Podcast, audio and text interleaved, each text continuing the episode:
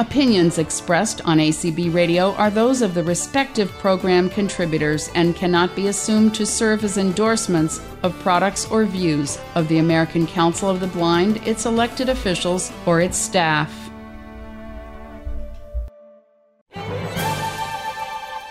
The following program contains topics particular to the LGBTQ+ community. Some discussions may contain mature themes. As such, listener discretion is advised. And I've heard it too many. BPI presents Pride Connection, sponsored by Blind LGBT Pride International. Tuesdays at 10 p.m. Eastern on ACB Radio Mainstream or wherever you get your podcasts. And someday we'll find it. The rainbow connection, the lovers, the dreamers, and me. La da da dee da da da. Someday we'll find it. The rainbow connection, the lovers, the dreamers, and me.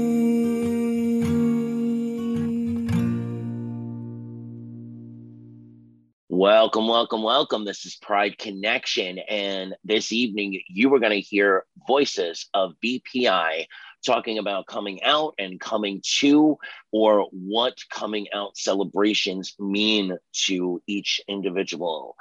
And as always, I am one of your hosts, Anthony Corona, but I think with all of the voices we're going to hear, we're dispensed with host this evening. As always, Gabe will give a short president's message. Sure. I think, like Anthony said, we are all hosts tonight, and just happy Pride Month. We have so many amazing programming to celebrate LGBT Pride Month, and keep enjoying, keep listening, keep sending us your comments, your submissions, and your ideas for helming a show. So please just be a part of all the excitement that Pride Connection is and continues to be. So Gabe, before we turn it over to the other folks that are going to talk tonight, what do you want to tell us about either coming out or coming to BPI? I want to touch on both, because my coming out story was slow, weird, I would say, because I did not have this traditional coming out, like people come out and they it was something, it was like the white elephant in the room. I think everyone knew, or a lot of people knew, and it was a long process. I'm talking years. The end of my first relationship, which was very unhealthy, closeted relationship, was very explosive to say the least, and that's where my parents officially knew. And then after that, slowly, I felt the need. My parents are the most important people in my life at that point. Now Anthony has joined that circle. But I started just figuring out if my parents know, and I feel comfortable. I want the rest, I wanted to widen the circle. I wanted to let people know me for who I was, because I felt I was betraying myself. I felt dishonest, and I felt uncomfortable when my aunts or other people would talk to me about, oh, when are we going to meet your girlfriend? When are you getting married? Stuff like that. And also, the more I got acquainted with my own identity and the more comfortable I felt that I owned it. Not only to myself, but to those who really love me, to know me for who I am, and not live in a compartmentalized life. So, along the process, whenever I could, I started coming out to people, and like I said, widening the circle. And obviously, those who know me, for those who I didn't want to come out directly, they just needed to look at one of my many, many rainbow pride attire or accessories, or even tattoos. Yep. In any case, that was that, and I couldn't be happier to be authentic, honest, and to be myself and to be proud of being who I am. Now, I've mentioned many times my story to coming to BPI, so I'll say it once again. Most impactful Google search in my life, gay blind, boom, there it was. I found my home, and I felt just the identifying not only as a blind man, but as a blind gay man, and having a place, having a home that represented those values and the uniqueness that it is to be blind and to be LGBTQ at the same time is represented in BPI. And that's my home, that's my heart. And even more so, in 2019, BPI also gave me love. So here we are. And again, happy Pride. Be proud of who you are, and share your light, share your colors with the world.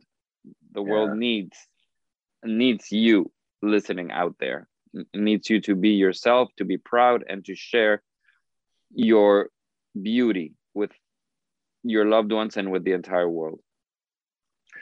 So as Gabe so eloquently put it, listeners, you've all heard our stories before.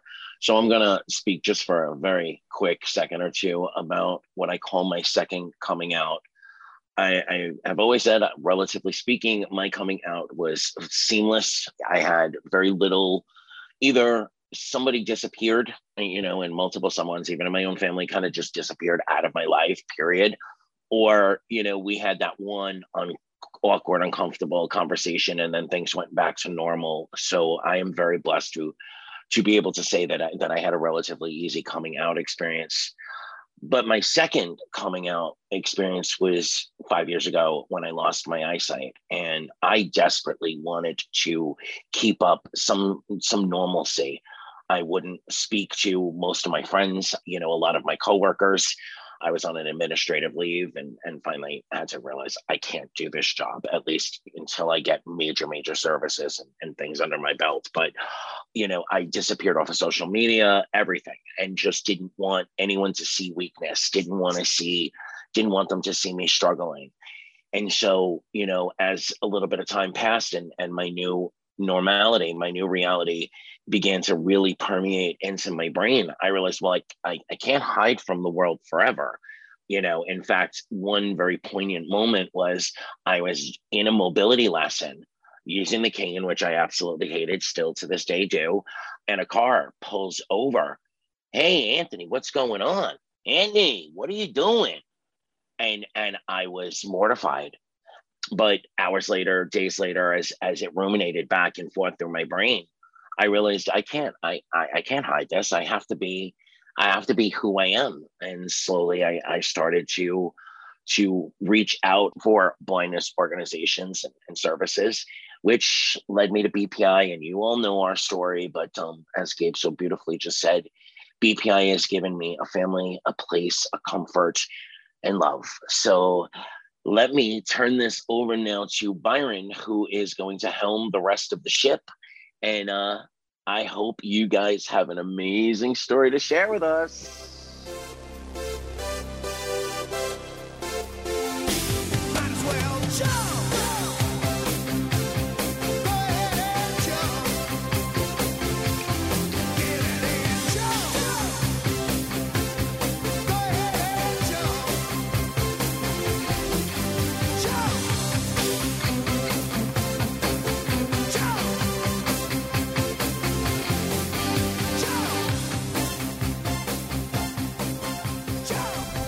Thanks, Gabriel and Anthony, Leah Gardner, Sarah Chung, and me, Byron Lee. The three of us are going skydiving, and Sarah's mom is driving us right now to the Chicago Skydiving Center. We are bumping across the wilderness here of Illinois. Yep, and you've already done this once before, right, Sarah? I have done this once before, but it doesn't get any easier. Yeah, are you now nervous? That I'm a little bit nervous. She's giving us great confidence here. Yay! Listen, it's one of those things where once you do it, you'll be like, I don't regret doing that. Oh yeah, yeah, definitely. Like it's kind of akin to what our show is about this time around. You have to take a leap sometimes. You have to take a leap. So, well, we are going to go ahead and stop recording. We're going to go in. We're going to learn a little bit about skydiving safety. And the next time you hear from us, we should be back on the ground again. Bon voyage, everybody. See you on the other side. Woo! Hey.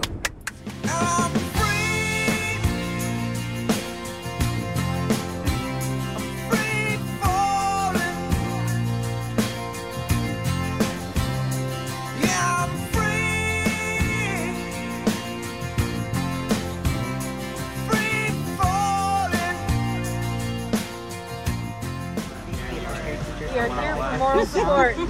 Yep. Moral support. Group one is about to jump. We're just waiting for their airplane to get here. And in group one is going to be Leah Gardner along with Angie and David. So Leah's just hearing from the instructor, the tandem instructor right now on what to do and how to do it. So I'm not going to bother her as she's learning everything. But the plane should be here any minute now. All right. Good luck, group one. You ready for this? Yeah. All right, group one is about to disembark. There goes Leah. Bye, Leah! Bye, Angie! Bye, David!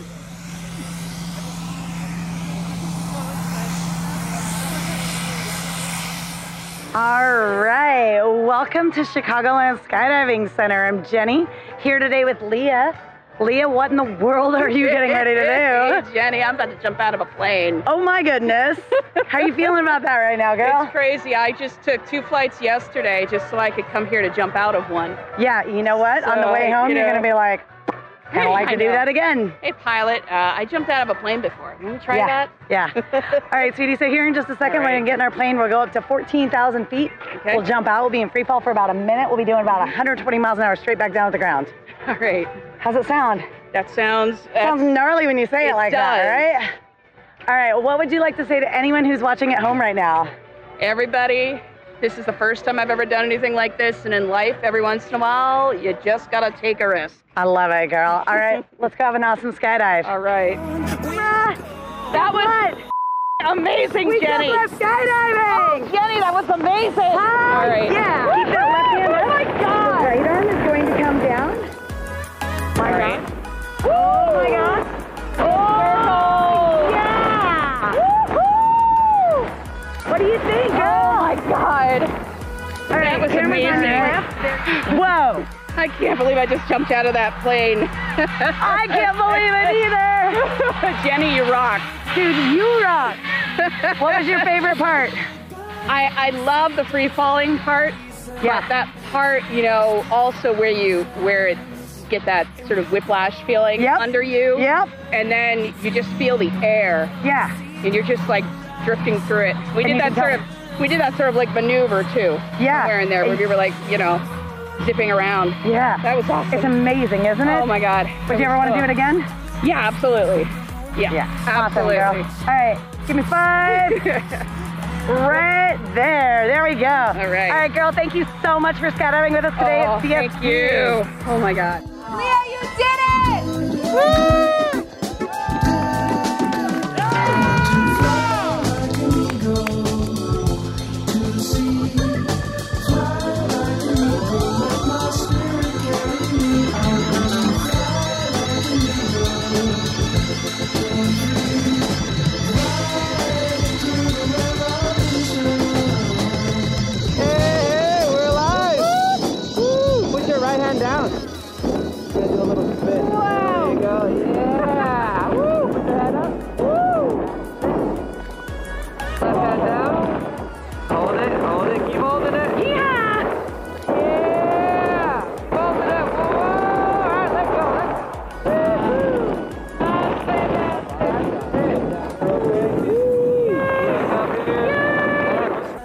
So we're back on planet Earth. Woo-hoo. How was that? Oh, it was so good. What were you thinking when we jumped out of that airplane? You know, at first I was like scared, but then I'm like, you know what? This is jump number 2. We got this. You got it. All right. Well, thanks for coming out. Little high five right here. You're officially a skydiver. We're at Chicagoland Skydiving Center, guys. Come out, visit us. Woo-hoo. Till next time. I'm sure we'll see you again. You will. I want to get away. I want to fly.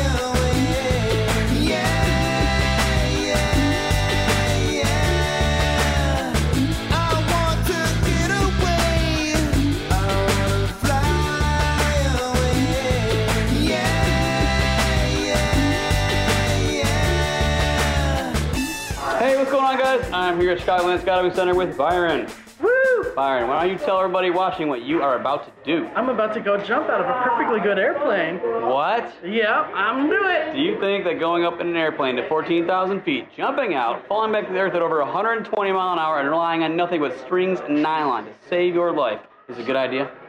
I trust you. All right, man. Thanks. You should, because, you know, we're in this together. We're in this together, man. That's right. You got it.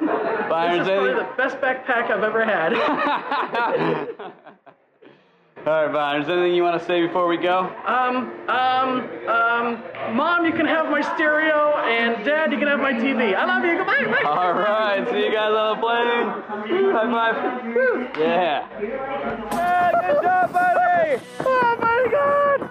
It's awesome. Oh my God! Yeah, buddy, you did great. Oh my God! Oh, I didn't kick you in the man. You did great. Yeah, I'm ready. All right, here we go. Woo. Oh! Oh my God! We'll grow in the morning. Yeah. Okay, let it back up. Turn it to the right. Pull the right one down. Pulling, keep pulling. A little bit more. Yeah, buddy, let it up. All right, you can just drop it. Let go. Byron, you just jumped out of a perfectly good airplane. What's going through your mind right now? I survived. I'm keeping my stereo. I'm keeping my TV. Oh, my God, that was great. What was your favorite part? My favorite part was probably steering the parachute and looking down at all the houses and stuff. That was so cool. And the free fall. The free fall was amazing. Pretty much the whole thing then, huh? Pretty much the whole thing. Yeah, pretty much the first part, the second part, and the third part. It was awesome. So, would you do it again? Hell yes. 10 out of 10? Oh, hell yes. Awesome, absolutely. Man. Oh, my God. Recommend it. You guys need to do this. It's awesome. All right, Byron. Thank you for coming to Skyland Skydiving Center. I'll see you next time. Woo! High five. Woo! All right. Believe it or not, I'm walking on air. I never thought I could feel so free. High and away on a wing and a prayer. Who could it be? Believe it or not, it's just me. We are on the way back from our skydiving experience. Yes, we are heading back to Crystal Lake. All six of us survived. Yes. Yes. Everyone's okay. Everyone's okay. It turned out amazing. Oh my gosh. Locally in Antihampa. Oh my gosh. So why don't we go around and everyone tell their stories about like how it felt to jump out of an airplane. Sarah, you've done this once before, so you were the kind of one that suggested that we do it and got us all involved. So initially, admittedly, I was like, man, I've done this before. Like, is something going to go wrong this time around? Because I feel like you were tempting fate. I was kind of like, oh, I'm gonna like test fate and test the universe, and of course, mine's the parachute that's not gonna work, right? And like when he didn't tighten the straps right away near my chest straps, I was worried. I'm like, is he gonna tighten these, or am I just gonna slip out and plummet toward the earth with no harness on? And he's gonna have like a gotcha moment. Uh-huh. But it all ended up being fine. It was just, there's a time and a place, right? And that's when I finally felt safe and secure. And then when it actually happened, it was like this surreal moment where I got pulled out. It felt like I got pulled out from the airplane instead of falling out, which is really funny. Because before I felt like I fell out. Right. And this time around I felt like I was pulled out. Just sucked out of the airplane. And it was just so natural. Like, it was just so natural and comfortable this time around. Whereas the first time I was like, I don't know what I'm doing. I don't know what I'm supposed to be doing. Am I supposed to smile? Like, I have no idea what's going on. But this time around I was making faces and like everything reflects that. So I had an amazing time. Like, it was awesome. And I knew that the folks at Chicagoland Skydiving Center would take really good care of us. They did so for me my first time. And this time around, they came through so well, and I appreciate that. Leah, you were the first person that you were in group one. Sarah and I were in the second group, and so you were the first one to really feel what this was like. Was it weird, first of all, like being separated from me and Sarah? It was, but you know, I really felt strongly that we had to do it because I knew that Sarah and I both being dog handlers, mm-hmm. that one of us needed to be there. Because while we were skydiving, the two dogs were inside in a nice, cool, air-conditioned room. So it was weird because it was like I didn't get to go up with both of you, but mm-hmm. but I mean that was really outweighed, I think, by the experience when I went out with that first group and I met my instructor Jenny, who was, I mean, just phenomenal. And I mean, I really appreciate her honesty, because the first question she had for me was, you know, what is your field of vision? Do you have any? And I said, no. And she said, well, I want you to know I'm really nervous right now. And I really appreciate that kind of candor when somebody says that. Mm-hmm. Because she really admitted vulnerability to me, yeah. which I thought was important, because, you know, we both have to, in that situation when you're jumping with somebody and you're in tandem like that, you basically have that instructor right on your back, and you have to trust each other to land situation. Safely. Yeah. I mean, because it, you know, if any, I mean, it's something that millions of people do each year, but you do have to remember that if one thing goes wrong yep. in that process, that instructor has a major responsibility. So I think for her to admit that she was scared, mm-hmm. it's really helped me feel like I was matched up with the right instructor. I mean, Jenny, from the moment I met her, you know, was really great about explaining all the different sort of movements that she needed me to make in order for the jump to be safe. So they put this harness on you. It sort of like goes between your legs. It goes up around your chest and your shoulders. It's very tight, sort of like around your waist area. Mm-hmm. She also explained to me how the tandem part works. You basically have somebody on your back. I mean, Sarah had told us this earlier, but I just didn't realize quite how on your back that is. Yeah, they are right with you. Uh-huh. Like, I mean, every move you make and every move they make affects the jump. So was there anything different for you, Sarah, than the last time you did it? I was more nervous last time because it was my first jump. Mm-hmm. But, like, I kind of thought I would bail, honestly. And then we were supposed to fall out, right? Like, he's like, 1, 2. And then once I hit it, it was real that I was actually falling. It just felt like it wasn't happening. Like, I'm just floating. Like, it doesn't feel like a fall anymore. It just feels like I'm floating. And my instructor allowed us to, like, spin. We did, like, spins. And so it didn't feel like I was actually falling at all whatsoever. Wow. For me. Really? Yeah. And then I also felt the air change. The temperature of the air changed. Yes. And I was like, whoa. Didn't have the capacity to do that last time. Right. You know? And then I think last time I remembered when the canopy opened, I thought it was a harder whiplash, but it wasn't nearly as bad as I remembered it to be. Maybe it's because I've been through it before and I know what to expect.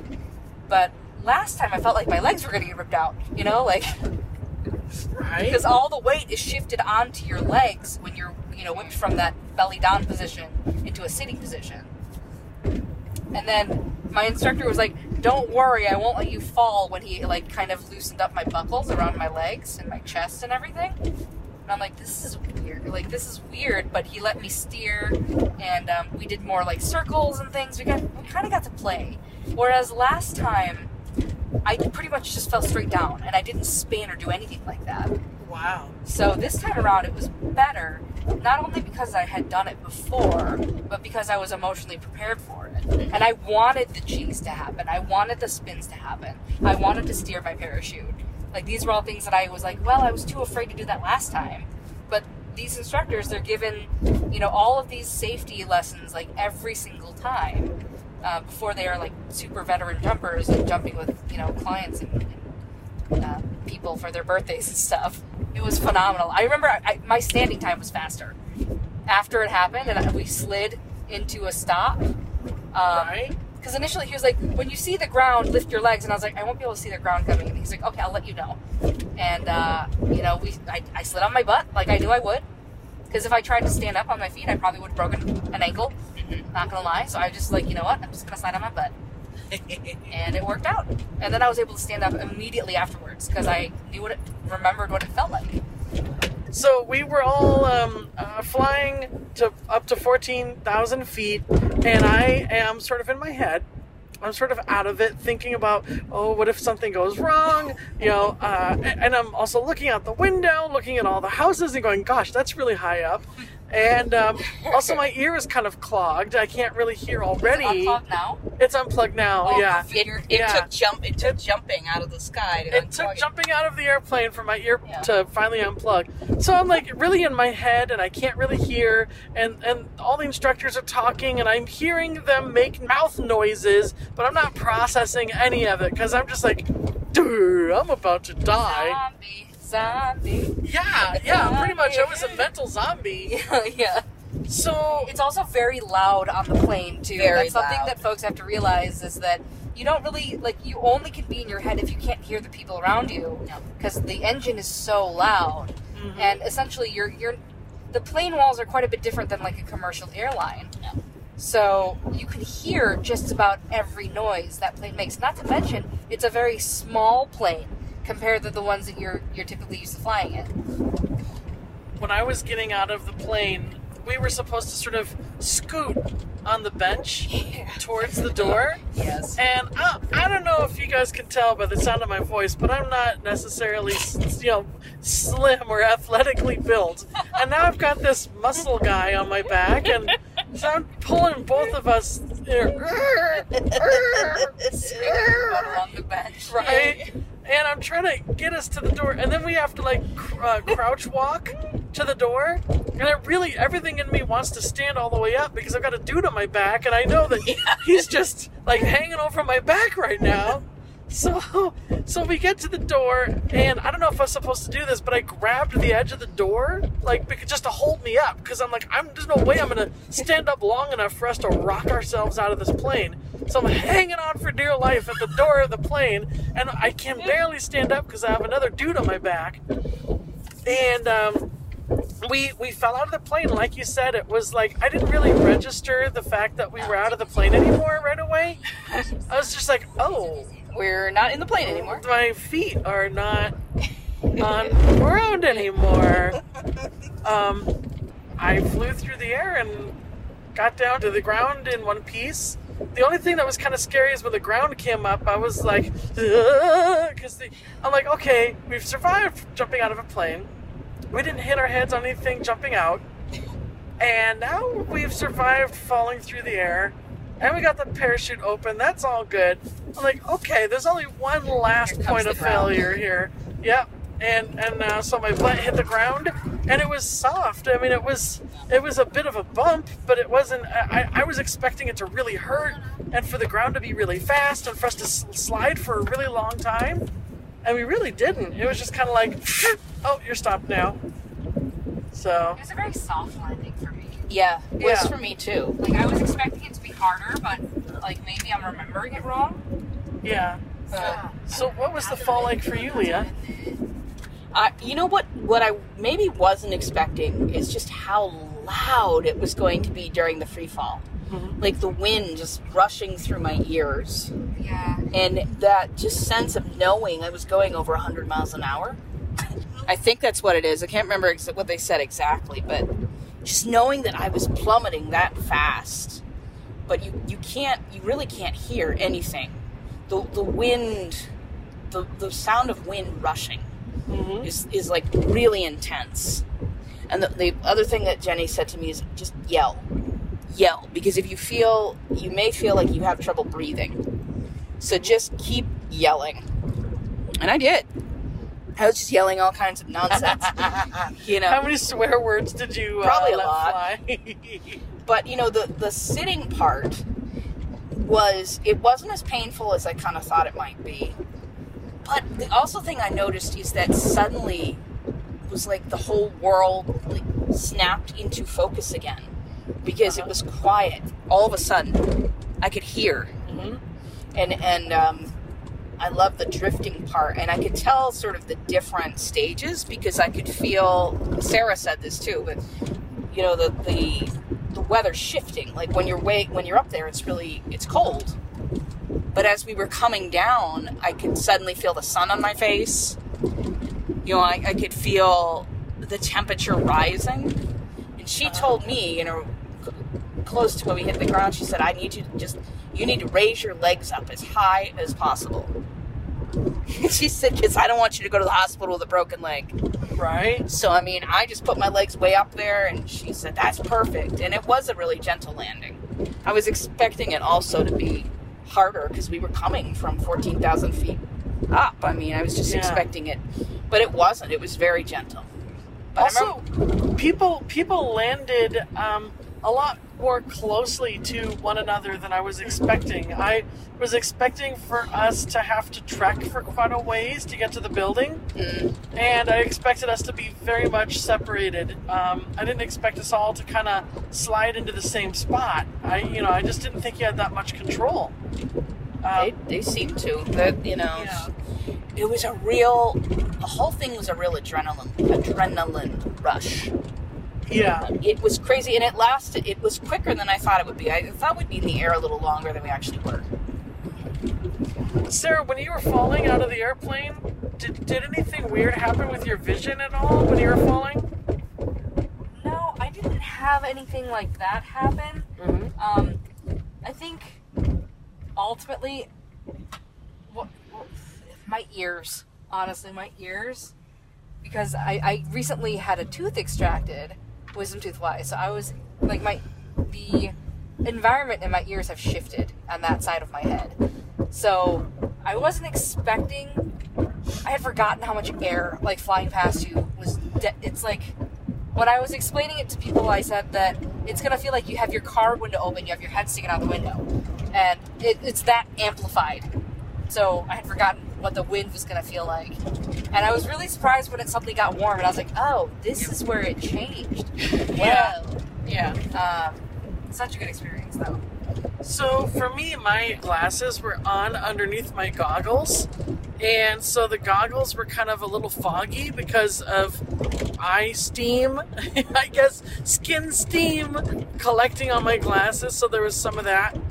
But my vision went blurry a little bit during the fall. I don't know if that was just because I was moving so fast and falling so fast, and maybe we're going through some clouds. I don't really know. But what really happened is my ears just kind of went to nothing. The volume went down on everything, and I couldn't hear for a while. And then when we got lower, they started to pop, and then after we pulled the chute and came back down to a reasonable level, my ears finally kind of came back, and I'm like, oh, my ear is finally unclogged, because I've been dealing with an earplug or whatever all day long. Yeah. So anyway, that seemed to fix it. Well, we all three of us overcame a big fear. So that was. Yeah, I mean you. There's a lot of trust involved. Yeah. When you make that leap. And it was interesting because I went first. It's sort of after I was done and had come back in, I was sitting with the dogs, in this really quiet room. And I'm probably the one person today that had all this time to just kind of reflect and have that quiet space. Yeah, you had some time to come down from the adrenaline high. I did. I mean, and it was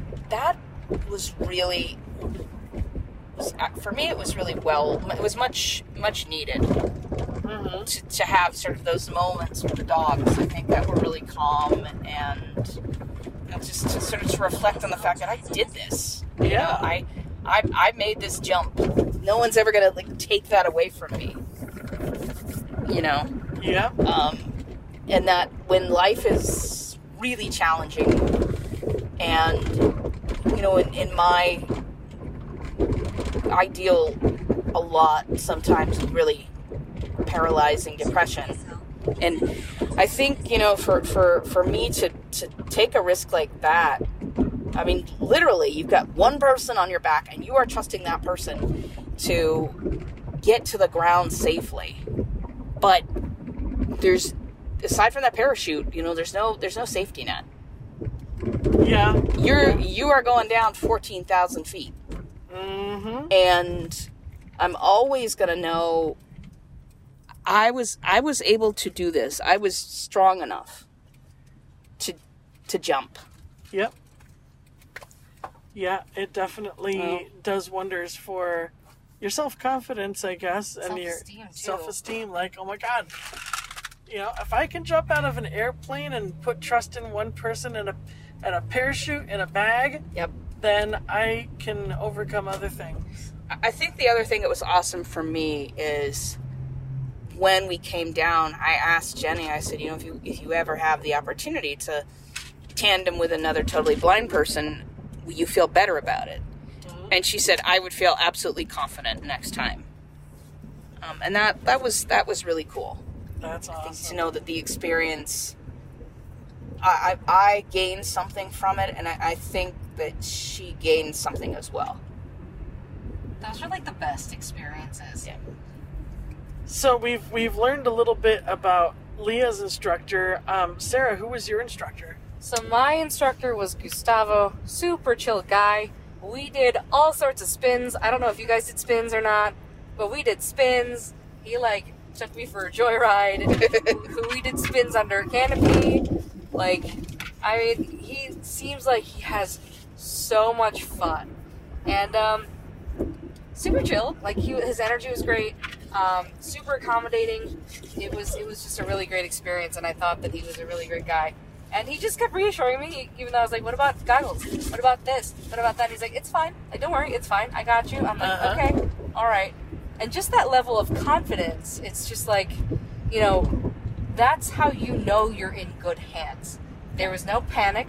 He didn't get mad at me. He wasn't upset that I, you know, like, there was a point on the plane when we were scooting, and he's like, now lift up your right leg and put it on the bench next to you. And I literally did the half squat instead of, like, just sitting down and putting my leg out straight in front of me. Did I scoot?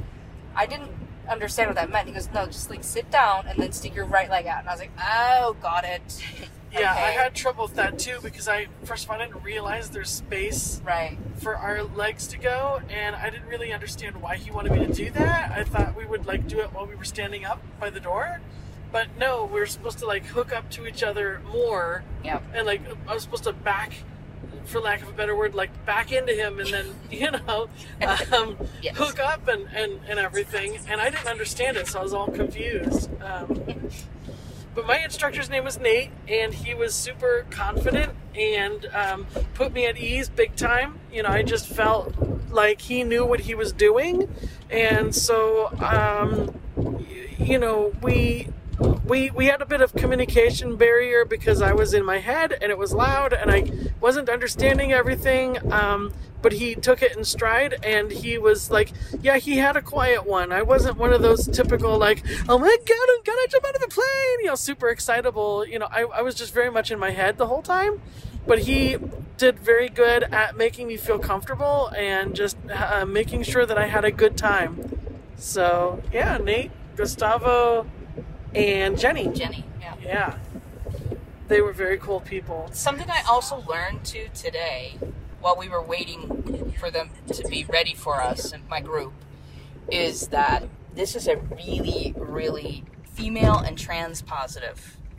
I don't know if school is the right word or organization, but extremely trans positive. I was told that only 11% of women do solo skydiving or act as instructors, and that this is a school that really encourages that. And that's so cool. They're so positive, you know, in so many different ways, so it made me feel comfortable. Not only were they positive, they were super relaxed, yes, too. Like, there was a moment of vulnerability for your instructor, Leah. You know, she was honest with you. Yep. But at the same time, it didn't seem like she was super panicked about it either. No, she wasn't panicked. She just said, look, yeah, I'm nervous. Right. Which is okay. So it's always, I like people that admit that they're nervous. Right. Absolutely. But everyone in there it was obvious that they had a lot of joy in what they did. I didn't sense any stress. I didn't sense that it was even a job for a lot of them. They really seem to truly love. There's kind of like a lifestyle there. They a lot of people live at the center, and they have campers where a lot of people camp there for quite a bit of time during the year. And it seems like that they're like a really tight-knit community of people that probably do this all day, every day, and enjoy every dang minute of it. Yeah. Yeah. Yeah. I remember, Byron, when I was like, Byron, after we were all there, I realized where y'all were. Yeah. And I was like, Byron, how was it? You're like, that was worth every single penny. Yeah. That was the first thing I heard out of your mouth, and I was like, thank goodness. It was. It's, you know, skydiving sounds like a really expensive proposal, and you're like, it is worth it. To have that, it's worth it. I don't even remember what I said to you, Sarah, because I was walking back, and you came up to me, and you asked me how it was. I don't even remember what I said, so... I know I said that it was awesome. Or something. I think you said it was awesome. And there was like a moment of like emotion there for everybody. Yes. You know, like there was this really emotive moment where I was like, man, I'm like high on life right now. And it's literally pure adrenaline. Yeah. But there was also like this emotional something there where it was like not only just pride, which is a really good segue into this week's show and what we're talking about, but it was definitely a moment where I got to really appreciate who I am as a person, you know, and the fact that I was able to put out that kind of courage. Yeah. And I didn't back out. When the time came, I still went for it anyway. Yep. And that takes a lot emotionally and physically. You know, I also want to point out, and I said this at dinner, but I think it's important, you know, like when in the group that Sarah went up in, Sarah's mother did not jump, but she went up and saw Sarah leap. And I just think that takes a lot of guts. Yeah. To like watch your daughter jump out of a plane. My mother would have lost her mind. Her initial reaction was, oh my God, it looks like fun, but it looks very scary. Yeah. Yeah. So if you are planning on going into one of those kinds of airplanes, just be aware that it's going to be really hard on your hearing and your ears. Yeah, really. Because that's where all the, you know, the engines are, is at the front of the plane. They have a propeller and everything, and it's very loud. But that's one way you can experience spectating, even though you're kind of fixated facing forward because of the safety seatbelts.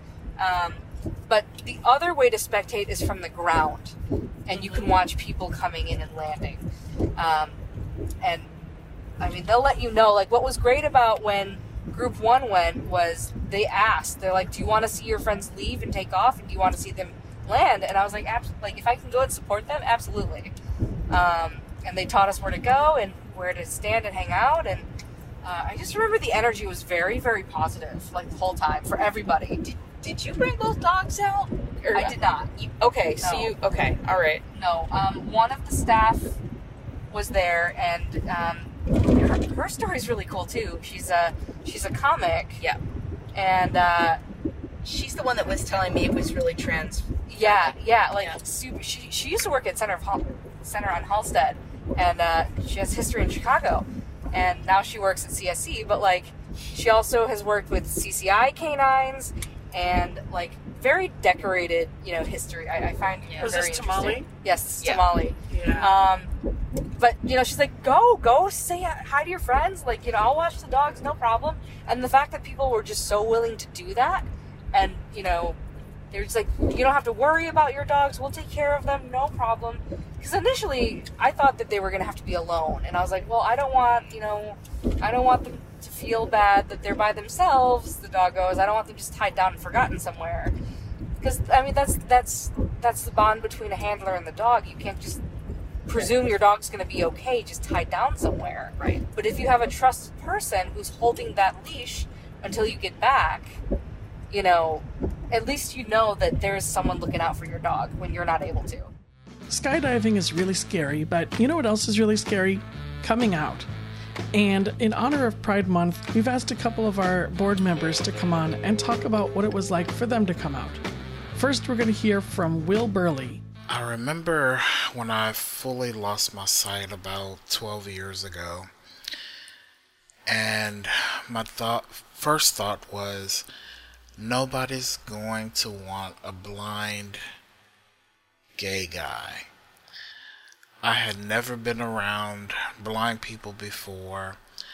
I knew they logically existed, but I had never seen one. I'm from Houston, Texas, and it's not quite a pedestrian-friendly city. Everybody's driving or on the bus. So since I was driving, I didn't get to see blind and visually impaired people out and about and walking, going about their business.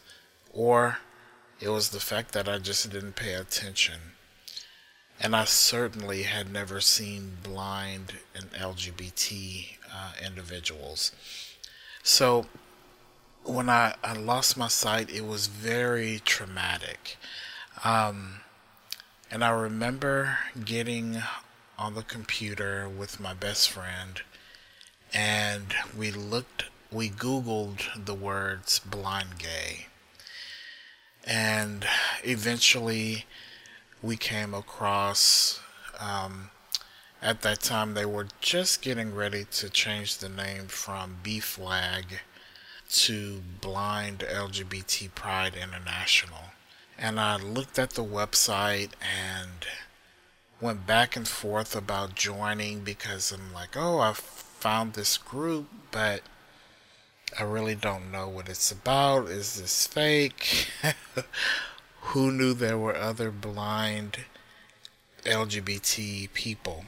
So in 2012, I actually became a member.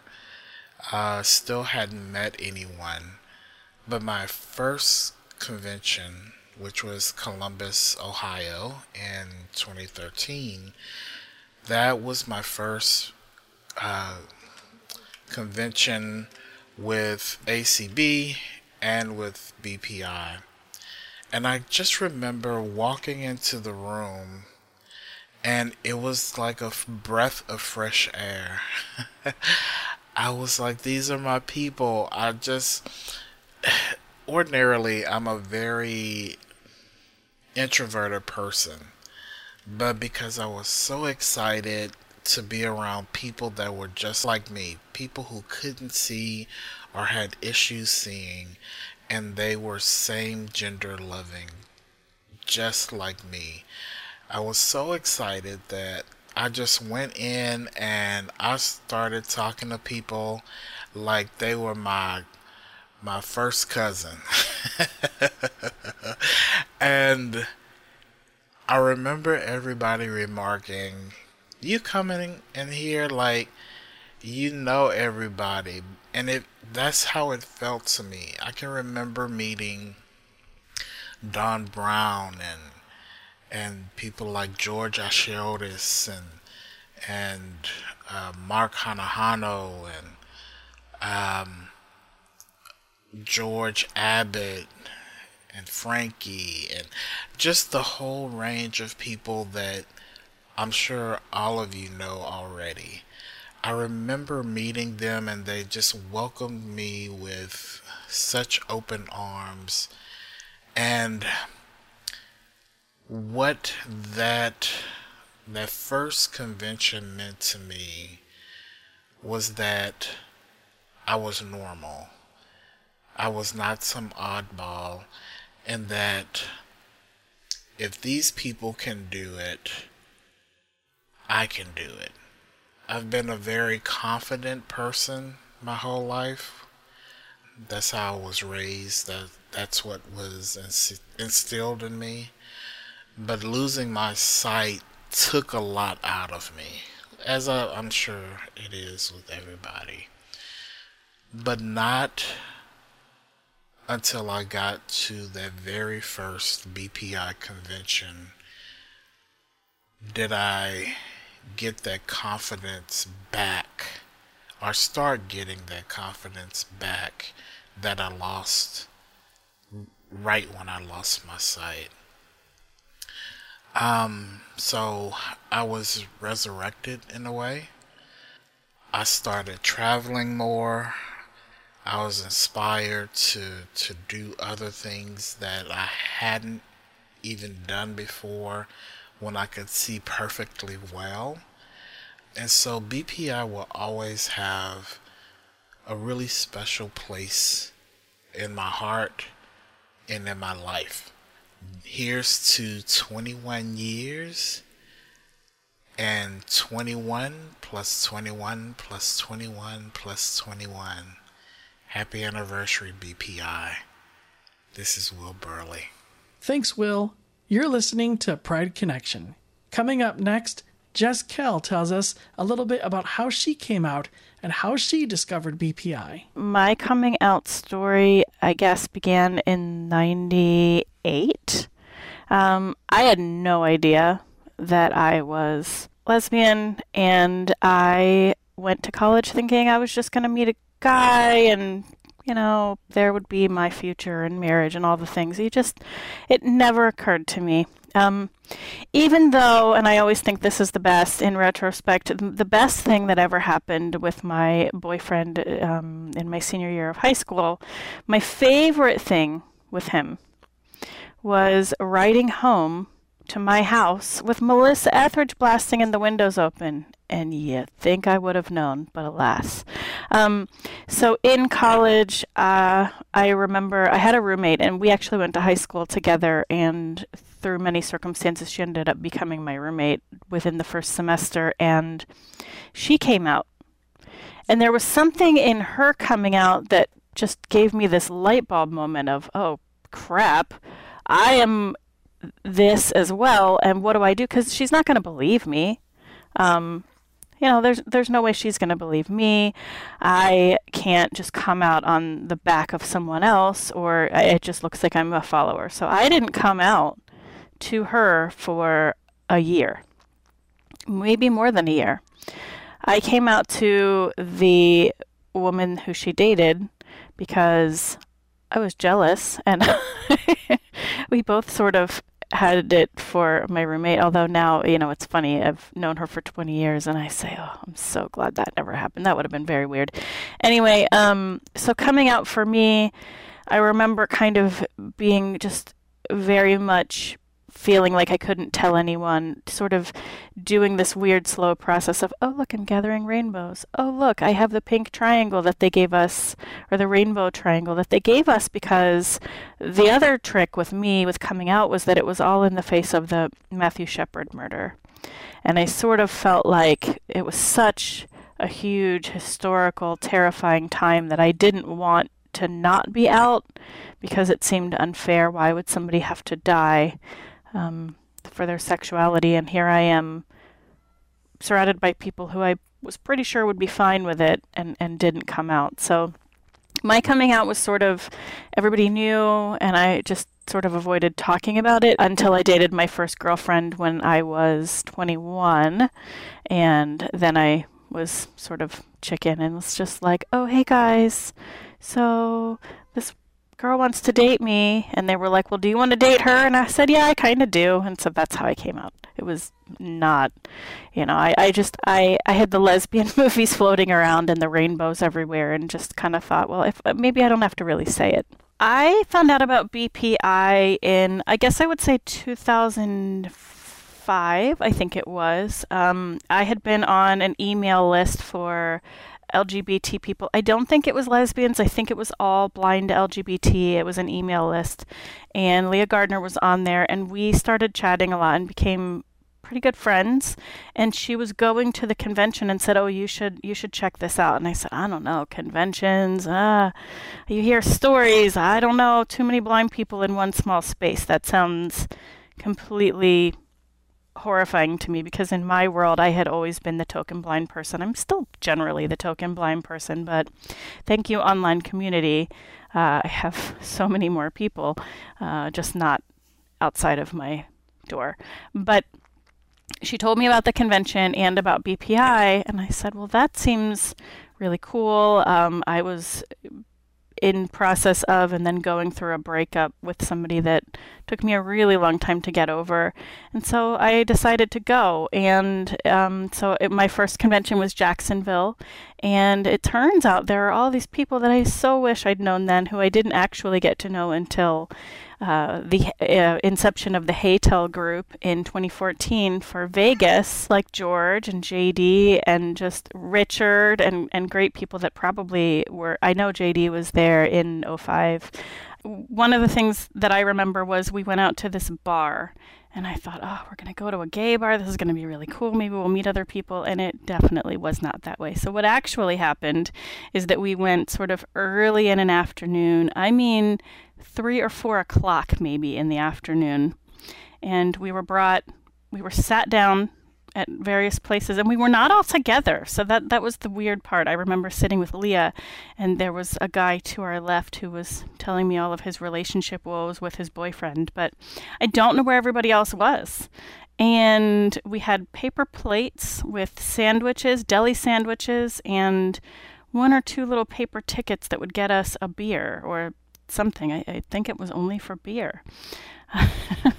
And so it was very disconnected, and what it sounds like, and I haven't gotten to go and do much in years because money and now tiny human here, my little Amelie, but